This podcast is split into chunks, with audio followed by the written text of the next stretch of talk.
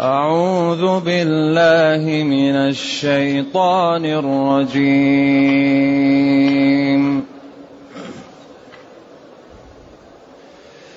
بسم الله الرحمن الرحيم. يا أيها الذين آمنوا اجتنبوا كثيرا من الظن. إن بعض الظن إثم ولا تجسسوا ولا تجسسوا ولا يغتب بعضكم بعضا. أيحب أحدكم أن يأكل لحم أخيه ميتا فكرهتموه؟ أيحب أحدكم أن يأكل لحم أخيه ميتا فكرهتموه؟ واتقوا الله واتقوا الله إن الله تواب رحيم.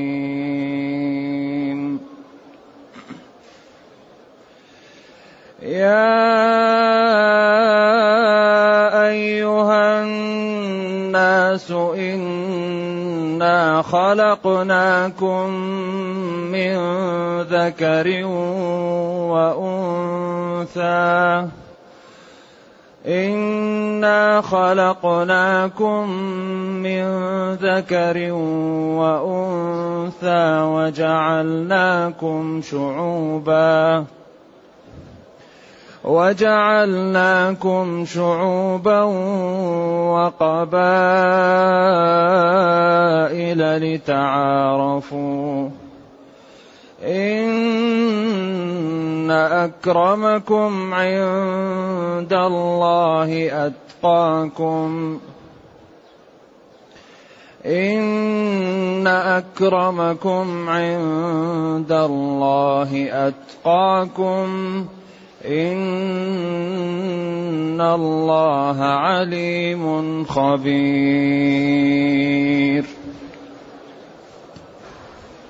الحمد لله الذي أنزل إلينا أشمل كتاب وأرسل إلينا أفضل الرسل وجعلنا خير أمة أخرجت للناس.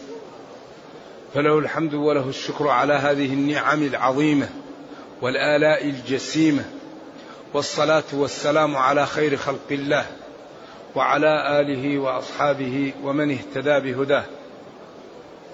أما بعد فإن الله جل وعلا لما أمر بالصلح بين المسلمين وذلك يقتضي مفاوضات وجلسات ومناقشات فإنه بعد ذلك لا بد أن يظهر الصادق من الكاذب فيجب أن نوقف الظالم عند حده ونقاتله حتى يعود ويفيء إلى الحق. فإن فاء فإننا نصلح بينهما على أساس العدل ولا يكون ذلك الظلم السابق حائلا عن العدل فيه. وأقسطوا إن الله يحب المقسطين. ثم أكد وحصر عمل المسلمين في الأخوة وهذا حصر إضافي. إنما المؤمنون إخوة. فأصلحوا بين أخويكم أو فأصلحوا بين إخوتكم. واتقوا الله لعلكم ترحمون. ثم سدد منافذ الأخوة. المنافذ التي يأتي منها ضياع الأخوة أو أو خلخلتها أو نقصها. فهذه الأمور التي سدت بعد الأمر بالصلح هي التي يأتي منها الخلاف والكراهية والبغضاء بين المسلمين. فقال أول شيء يا أيها الذين آمنوا لا يسخر قوم من قوم. لا يسخر رجال من رجال. ثم بين أن في الغالب الساخر يكون المسخور منه أفضل منه. لأن السخرية معصية وقلة أدب وعدم شكر النعمة التي أعطاك الله. فهو متلبس بالمعاصي لسخريته من أخيه. أما أخوها الذي سخر منه حاله مجهولة. أما هذا فعلم أنه فاسق بسخريته من أخيه. ثم وضح القضية وزادها ولا نساء من نساء. وعسى أن يكن خيرا منهن. هذا أول نقطة السخرية. وإذا عملنا استبيان الآن وتتبعنا أسباب الكراهية بين المسلمين وبالأخص الذين يخالطون بعضا من الأصدقاء والقرابات تكاد تكون محصورة في هذه النقاط الستة. سخرية والسخرية هي أن تهزأ بالإنسان وسواء من لباسه أو من مشيته أو من شكله أو ثوبه أو كلامه ليضحك الناس منه. ويتفكهوا بحاله فليكون ذلك استهزاء به ونوع من ال يعني تسخر منه. وهو أمر خطير. عسى أن يكن خيرا منهن اللي هم الساخرات. ثم قال ولا تلمزوا أنفسكم اللمز والنبز والهمز هذه أمور متقاربة. لكن اللمز يكون باللسان وباليد وبالعين. والنبز يكون باللسان أو بالعيب أو بتكنية الإنسان بما يكره. ولا تنابزوا بالألقاب. التنابز التداعي بالألقاب التي تكره. أما اللقب الذي يحبه الإنسان فهذا طيب ولذلك من حسن خلق المسلم أن ينادي أخاه بالاسم الذي يحبه وأن يتبسم في وجهه ويفسح له في مجلسه. هذا من كمال الخلق أن تنادي أخاك بالاسم الذي يحبه. إن كان يحب اسمه إن كان يحب كنيته إن كان يحب لقبه. إذا عرفت الاسم الذي أو اللقب أو الكنية تناديه بما يحب. هذا من مكارم الأخلاق. و هذه النقاط هي من أكبر أسباب خلخلة الأخوة وتمزيقها والإتيان بالكراهية والبغضاء والفتن. هذه النقاط التي ذكرها الله بعد الأمر بالصلح. وهذا من إعجاز القرآن ومن شموله لحل مشاكل البشرية. ولا تنابزوا بالألقاب. بئس فعل جامد لإنشاء الذنب. عكس نعمة. الاسم الفسوق هذه الكلمة فيها قولان. الاسم الذي تسميه فيه أيام فسوقه فهذا لا يجوز. تقول له يا فاسق يا يهودي يا نصراني يا زاني يا سارق لا يجوز. بعد أن تاب وحسن حاله. هذا الاسم بئس به الاسم بعد الإيمان. أو بئس من يفعل ذلك يتسمى بهذا الاسم وهو الذي ينبذ الناس ويفعل بها هذا؟ سميها بها بعد أن دخلت في الإسلام فهذا فسوق بك وسبب في خروجك من من الدين. لأن المعاصي تدعو إلى المعاصي والذنوب تدعو إلى الذنوب والآثام تدعو إلى الآثام. كما أن الطاعات تدعو إلى الطاعات. ومن لم يتب فأولئك هم الظالمون. من لم يتب من المعاصي ومن اللمز والهمز والسخرية والنبز فأولئك لا غيرهم. هم الخارجون عن طاعة الله المتعدون حدود الله. وهم الذين آه، يعني تحق عليهم عياذا بالله عقوبة الله. ثم نادى النداء الرابع. يا أيها الذين آمنوا اجتنبوا كثيرا من الظن. يا أيها الذين آمنوا اجتنبوا كثيرا من الظن. لاحظوا أنه ما قال كل الظن كثيرا منه. قال العلماء الظن والزعم مطية الكذب. وقالوا هذا الذي يجتنب الظن بأهل الخير والفضل ظن السوء. من ظاهره طيب لا تظن به إلا طيبا.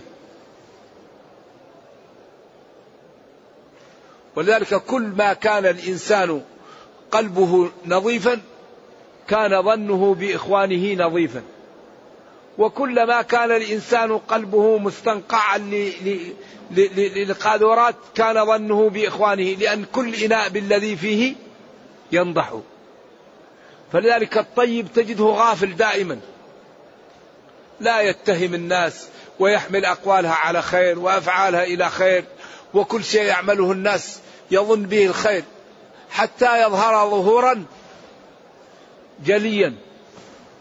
أما ماذا قصدك الإنسان اللي في قلبه شيء ماذا قصده بهذا ويحاول أن يلوي الكلام والأسلوب والأفعال إلى أمور لا تنبغي. هذا لا ينبغي من المسلم. المسلم ينبغي أن يحمل كلام الناس محامل طيبة وأن يتغافل. وإذا سمع ما لا ينبغي يكون كأنه لم يسمع. ليس الغبي بسيد في قومه لكن سيد قومه المتغابي. إذا سمع الكلام ويكون في سوء يحاول أنه لا لا يفهمه. يحاول إذا سمع كلام غير طيب يحاول أنه ما سمعه. اجتنبوا كثيرا من الظن وخصوصا بأهل الفضل ولأهل الاستقامة ولأهل الخير ولأهل السابقة في العمل. هذا لا يظن بهم سوء إلا من في قلبه السوء. قال العلماء إن بعض الظن ولم يقل كل الظن. إن بعض الظن قالوا بعض الظن الذي ليس إثم إنسان يتظاهر بالفسوق ويقع في أعراض الناس ويرابي ويؤذي جيرانه ويضيع من يعول ويتعامل بالربا والنجش ولا يهتم بالصلاة ولا يهتم بالقرآن. هذا ما نستطيع نظن به ما لا نظن به.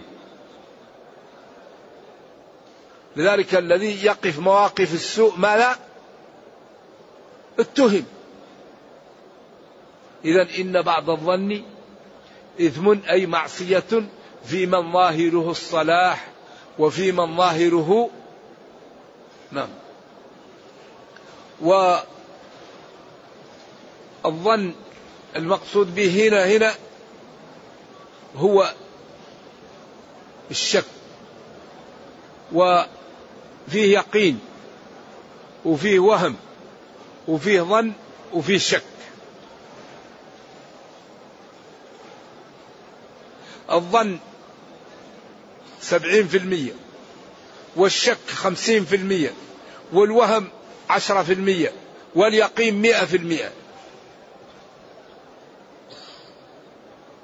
ولكن أحيانا الظن يطلق على اليقين. وظنوا أن لا ملجأ من الله أي تيقنوا. يأتي الظن في اللغة العربية بمعنى اليقين ويأتي بمعنى الشك وهي متقاربة. إذا الشك والتهم للبراء من المسلمين معصية عظيمة. فما دام المسلم ظاهره العدالة والاستقامة ظن السوء به معصية. حتى يثبت خلاف ما ظهر. ولذلك هل قال بعض العلماء بعض علماء الحديث قالوا الأصل في المسلم العدالة. حتى يثبت خلاف ذلك. وبعضهم قال لا المسلمون فيهم العدل وغير العدل. ولكن إذا جهل الإنسان لا يؤخذ منه الحديث لاحتمال أن يكون ثقة واحتمال أن لا يكون ثقة فيحتاطوا بذلك. ذلك مجهول الحال. لا يؤخذ منه الحديث. وهذا يحتاج إلى انتباه. الإنسان لا يظن بالناس إلا خير ويحاول أن لا يتابع الناس ولا يسأل عن أحوالها كما سيأتي. إذا إن بعض الظن بالذين ظاهرهم الصلاح والاستقامة. ويفهم من دليل الخطاب أن بعض الظن ليس بإثم وهو من يتظاهر بالفسوق ويتبجح بالمعصية ويجاهر بالكبائر. هذا ظن به ظن ليس إثم. الظن ليس إثما. ثم قال ولا تجسسوا. ولا تجسسوا. والتجسس هو البحث عن خبايا الناس لإظهار عوراتهم. لا تجسسوا. وقيل التجسس والتحسس سواء وقيل التحسس هو معرفة أمور الناس الظاهرة أو البحث عن أمور الناس لإيصال الخير لها. والتجسس البحث عن خبايا الناس لإيقاع بها.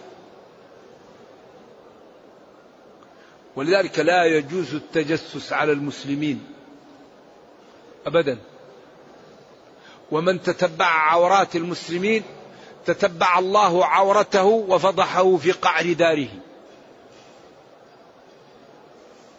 أي إنسان يتتبع عورات الناس لن يفلح في لن يفلح في حياته. أبدا. لأن هذا خلق الله. وخلقهم ضعاف. ويحميهم. فالذي يريد أن يوقع بهم ويوصل لهم الأذية لن يتركهم. رب هؤلاء لا بد أن يوقع بهم إما عاجلا أو آجلا. فلذلك المسلم يتركه من الناس. من عمل صالحا من عمل صالحا فلنفسه ومن أساء فعليها. كل امرئ بما كسب رهين. والذي عنده بلاء أو عنده شر حتما سيظهر.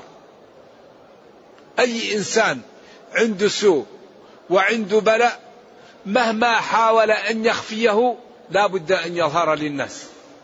ولا بد أن تقوله الناس لأن ألسنة الخلق أقلام الحق. أي إنسان في شيء يقول لك الناس فلان فيه.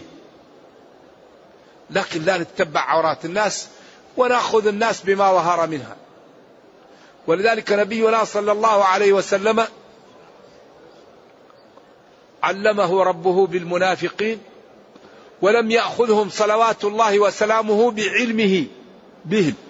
لكن من أعلن من أعلن وتكلم بما لا يجوز أخذه به.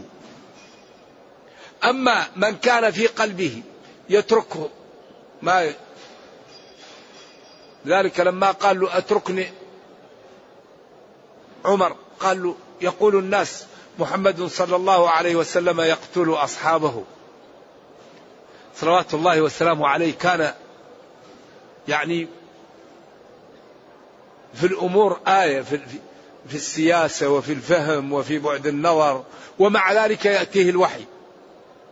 أعطاه الله الفهم ورزقه الاستقامة وزاده وحيا وتع و و و وأتاه بالقرآن الذي هو تبيان لكل شيء وزاده بالسنة.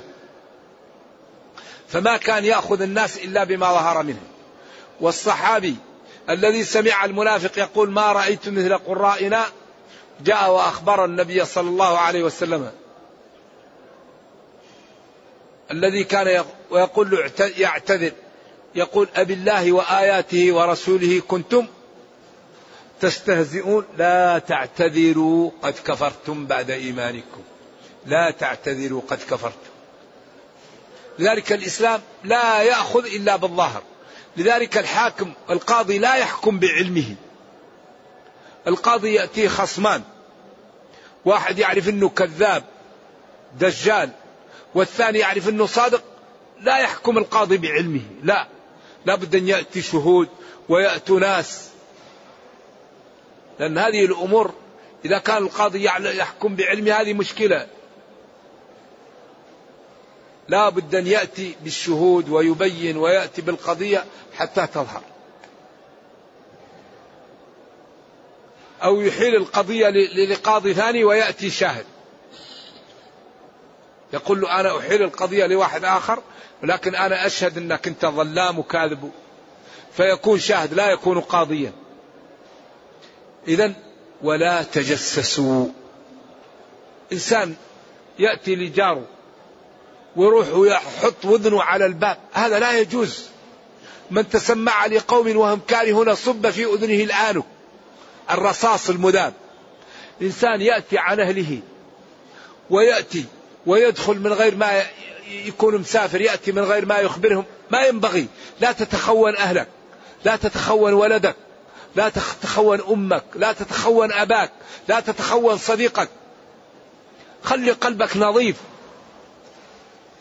بعض الناس عياذا بالله يكون شرير يضع على جهازه تسجيل ليسمع ما لا يفعله في البيت. هذا لا يجوز هذا. تتخون أهلك وتتخون بيتك. هذا دناءة. وبعدين يمكن الله يوقعك في مصيبة. تخرب بيتك وتخرب لك حياتك. فالإنسان يأخذ الناس بما أظهروا. لذلك قال من كان غائبا فلا يأتي أهله ليلا. من طالت غيبته حتى لا يتخونهم. دين. دين عجيب. ولذلك أمر بدق الباب. لا تدخلوا بيوتا غير بيوتكم حتى تستأنسوا وتسلموا على أهلها. ثم قال وإن قيل لكم ارجعوا فارجعوا. هذا الرجل يمكن عابد الله ويكتم عبادته. يمكن سكير عربيد ويكتم فجوره. ما لك ماله لا لا تدخل عليه من غير استئذان.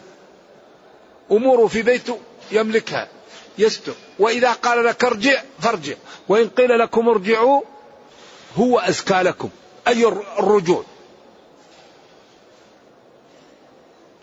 ولذلك إذا تخون الناس بعضهم بعض فسدوا. ومن أكبر المشاكل التي تعيشها الأمة نزع الثقة بينهم. هذا من أكبر أسباب ضعف المسلمين نزع الثقة. المسلم لازم يثق في المسلم. المسلم لازم يحب المسلم. المسلم لازم يفضي للمسلم. أما يكون المسلم لا يثق في المسلم والمسلم لا يثق في المسلم هذا الذي سبب الضعف وخلخلة الأخوة. لا بد أن نثق في بعض. لا بد أن يكون بيننا تعاون.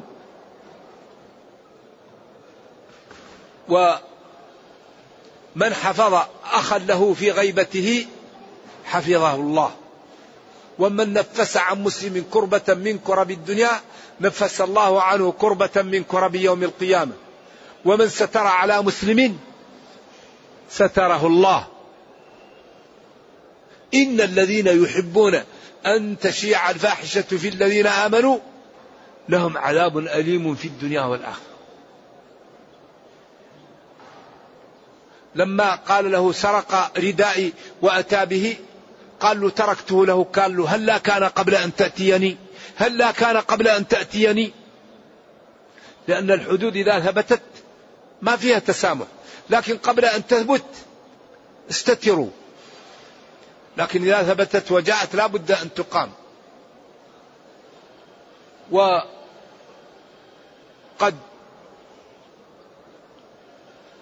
جعل الله لمن يعمل للمسلمين وللإسلام أنه يعوضه ولا يضيع عمله. فلذلك أخطر شيء هو عدم وجود الثقة بين المسلمين وإشاعة النفرة بينهم ومحاولة يعني إيصال الأذية لبعض. هذا مضر جدا. ومع ذلك فإذا كان إنسان شريرا يريد أن يوقع بالناس واحد يعمل مصنع خمر في بيته أو يعمل محل الفاحشة ويكون يرتاد هذا واجب على المسلمين أن يوقفوا عن هذا ولا يتركوه يفعل هذا. علموا أن هذا الوكر وكر للفساد هذا تركه لا يجوز والأخذ على يديه من التعاون عليه على البر وتعاونوا على البر ولا تعاونوا على الإثم. لكن قبل كل شيء نقول له يا عبد الله هذا الذي تفعل لا يجوز. اقلع وارحل من محلنا هذا ما ينبغي.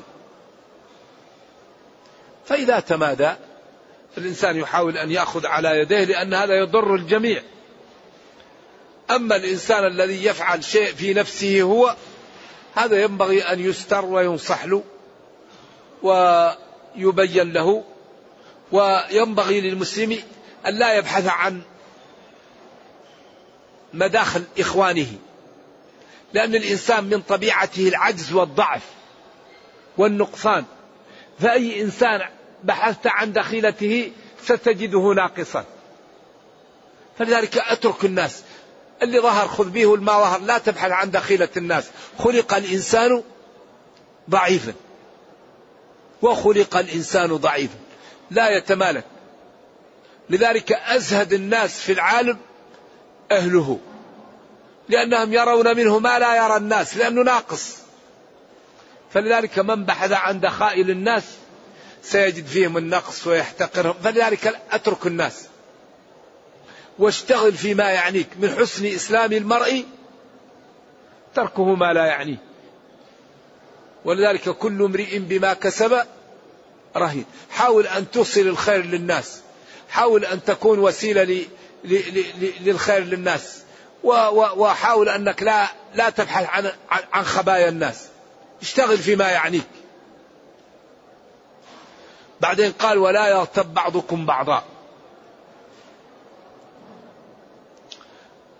تكلم عن الغيبة. والغيبة هي ذكرك أخاك بما يكره والغالب أن يكون في غيبته. ولو ذكرته بما يكره في وجهه فقد اغتبته. لكن الغالب أن الإنسان يتكلم على الإنسان في غيابه. وتأكل النار تأكل الحسنات كما تأكل النار الحطب الرقيق. لا يوجد شيء أكثر حرق للحسنات من الغيبة تمسع تمحق. ما تعدون المفلس فيكم.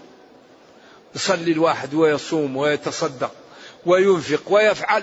وبعدين فلان فعل وفلان وفلان وفلان ويروح ما عنده حسنة عياذا بالله. في جلسة واحدة يمحق كل عمله في اليوم. لذلك لا بد أن نحافظ على حسناتنا. ثم مثل بأكل المسلم لحم أخيه الميت لأنه لا يحس به وكذلك الغائب أنت تتكلم عليه وهو لا يحس ولكن شناعة هذا مثل شناعة هذا. فكما أن الميت تأكله ولا يحس فالغائب لا يحس لكن هذا مستقر ومستكره وأمر لا تقبله النفوس وكذلك النفوس السليمة لا تقبل أن تغتاب أخاك في غيبته. ومع ذلك أباحوها في أمور. الظلم تقول فلان ظلمني عند القاضي. أو فلان تريد منه حق كما قالت الصحابية. إن أبا سفيان رجل شحيح. ولا أفنأخذ منه؟ قال خذي ما يكفيك وولدك. ما قال لها اغتبتي لأن ما قصدها الاغتياب إذا جاك واحد يستنصحك يريد أن يزوج واحد وأنت تعرف هذا رجل شرير تقول له لا لا أرى ذلك. واحد يريد أن يسافر سفر طويل ومعاه واحد مزاجه شديد وبعدين دائما لا يتحمل. قل له أرى تأخذ واحد يسافر معك غير هذا. يريد أن يشتري بيتا وعنده جار معروف بإيش؟ بسوء الخلق والحدة على جيرانه. أقول لا لا أرى أن تشتري هذا البيت. يعني فيه أشياء رجل يريد أن يدرس على رجل صاحب بدعة وصاحب ضلال وصاحب مشاكل. قل أنا أرى أن تذهب تدرس على فلان. هذا لو درست على فلان أحسن لك.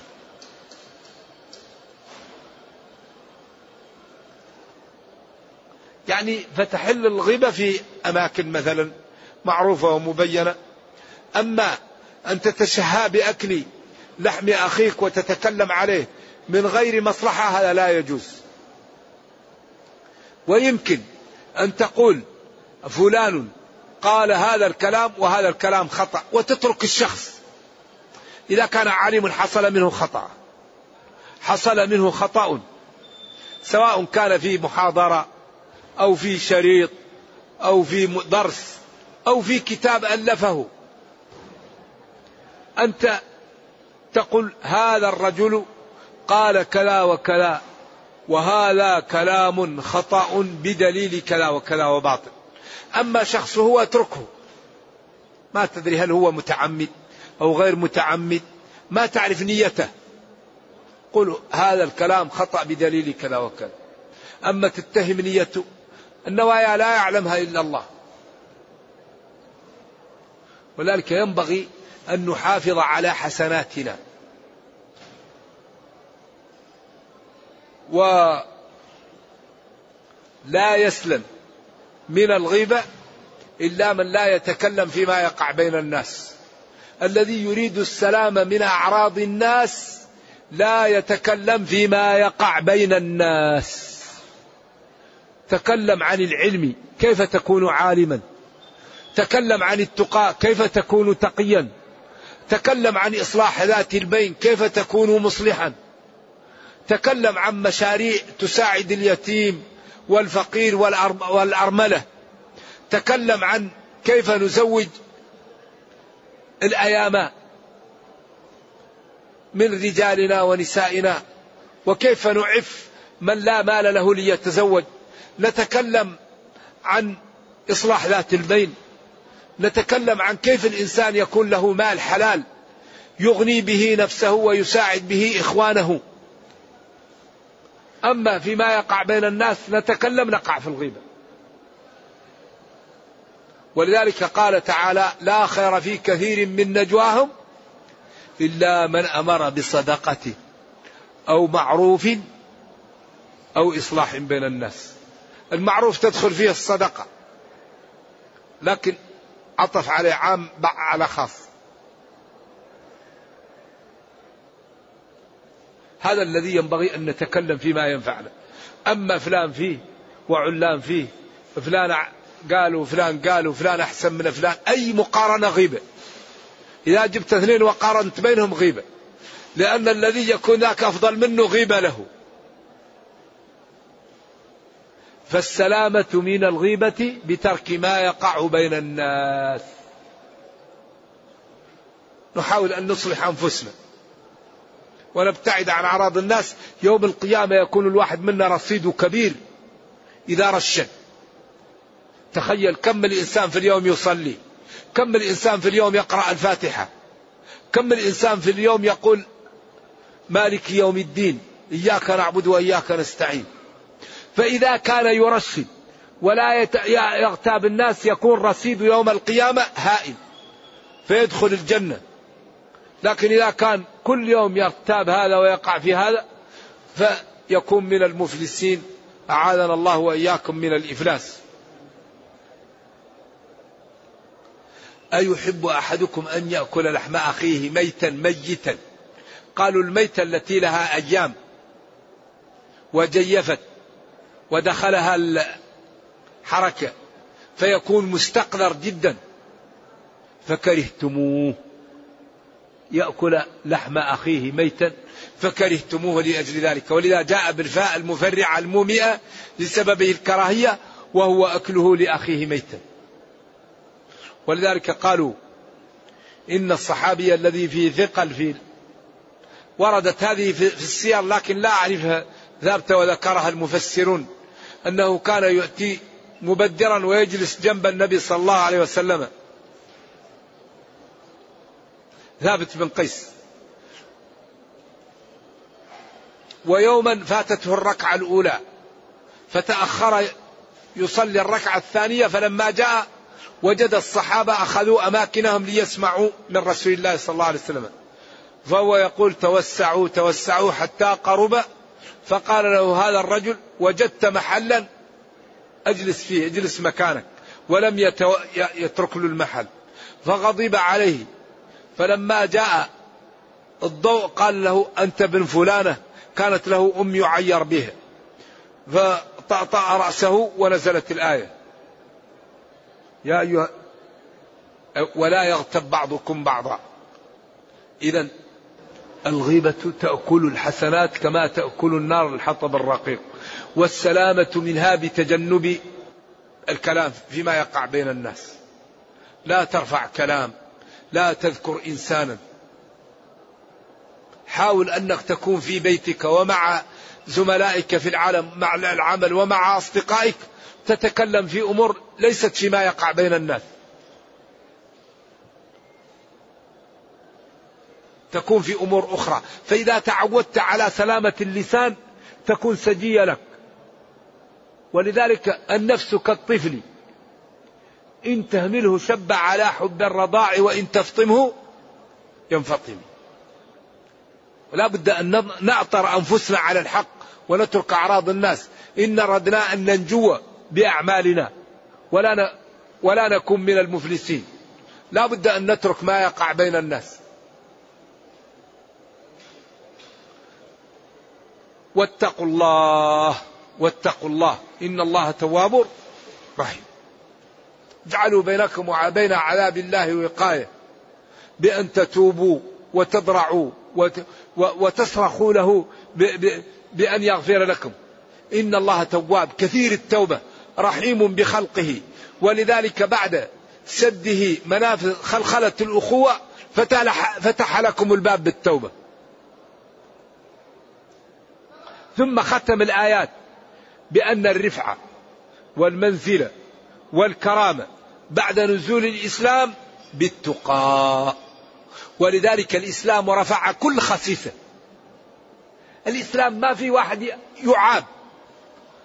إذا كان اللي أبوه سارق اللي أبوه كان كافر اللي أبوه كان مجرم كان لص. الإسلام رفع كل خسيسة عن المسلمين. ما في شيء أجمل من الإسلام وما في شيء أرفع من الإسلام. فكل مشكلة قبل الإسلام رفعها رفعها. وكل مشكلة تأتي بالكفر وبالمعاصي. لذلك ورد عن بعض الصحابة قال ذكر الناس داء وذكر الله دواء. ذكر الناس داء وذكر الله دواء. إنا خلقناكم من ذكر آدم وأنثى حواء. إن أكرمكم عند الله أتقاكم. قال عمر الآن ضاع النسب. الآن ضاع النسب. ولكن الفقهاء الأربعة وغيرهم من العلماء يأخذون بالنسب. لأن النبي صلى الله عليه وسلم ورد عنه في الصحيح تنكح المرأة لأربع لمالها وجمالها وحسبها ولدينها فاظفر بذات الدين تربت يداك ولحسبها. وورد في الحديث الصحيح الناس معادن خيارهم في الجاهلية خيارهم في الإسلام إذا فقهوا. معادن لذلك هذه المعادن واحد أبوه تقي وجد تقي وجد جد تقي. قالوا من أفضل الناس؟ قال يوسف بن يعقوب بن إسحاق بن إبراهيم. نبي الله ابن نبي الله ابن نبي الله ابن خليل الله. قال ما هذا نسأل؟ قال نسأل عن معادن. قال الناس معادن خيارهم في الجاهلية خيارهم في الإسلام إذا فقهوا. ولذلك رفع الإسلام سلمان فارسا ووضع الكفر الشريف أبا لهب. أبو لهب. قالوا هذا من بيت رفيع لكن وضعه الكفر. تبت يدا أبي لهب وتب. ما أغنى عنه ماله وما كسب سيصلى نارا لا تلهب الكفر يذل المعاصي تهين. فلذلك أكرم الناس عند الله أتقاهم. ولذلك الشعوب والقبائل ما خلقهم ليفخر بعضهم على بعض ليتعارفوا ليتعارفوا ويتعاونوا على الحياة. فمضر شعب وقريش قبيلة وبنو عدي يعني فخذ وبعدين فصيلة يعني يقسموا هكذا. المهم إن أكرمكم عند الله أتقاكم إن الله عليم بنياتكم خبير بأفعالكم. وسيجازي كلا بعمله. نرجو الله جل وعلا أن يرينا الحق حقا ويرزقنا اتباعه وأن يرينا الباطل باطلا ويرزقنا اجتنابه وأن لا يجعل الأمر ملتبسا علينا فنضل. اللهم ربنا آتنا في الدنيا حسنة وفي الآخرة حسنة وقنا عذاب النار. اللهم اختم بالسعادة آجالنا. واقرم بالعافية غدونا وآصالنا. واجعل إلى جنتك مصيرنا ومآلنا. سبحان ربك رب العزة عما يصفون وسلام على المرسلين والحمد لله رب العالمين. وصلى الله وسلم وبارك على نبينا محمد وعلى آله وصحبه. والسلام عليكم ورحمة الله وبركاته.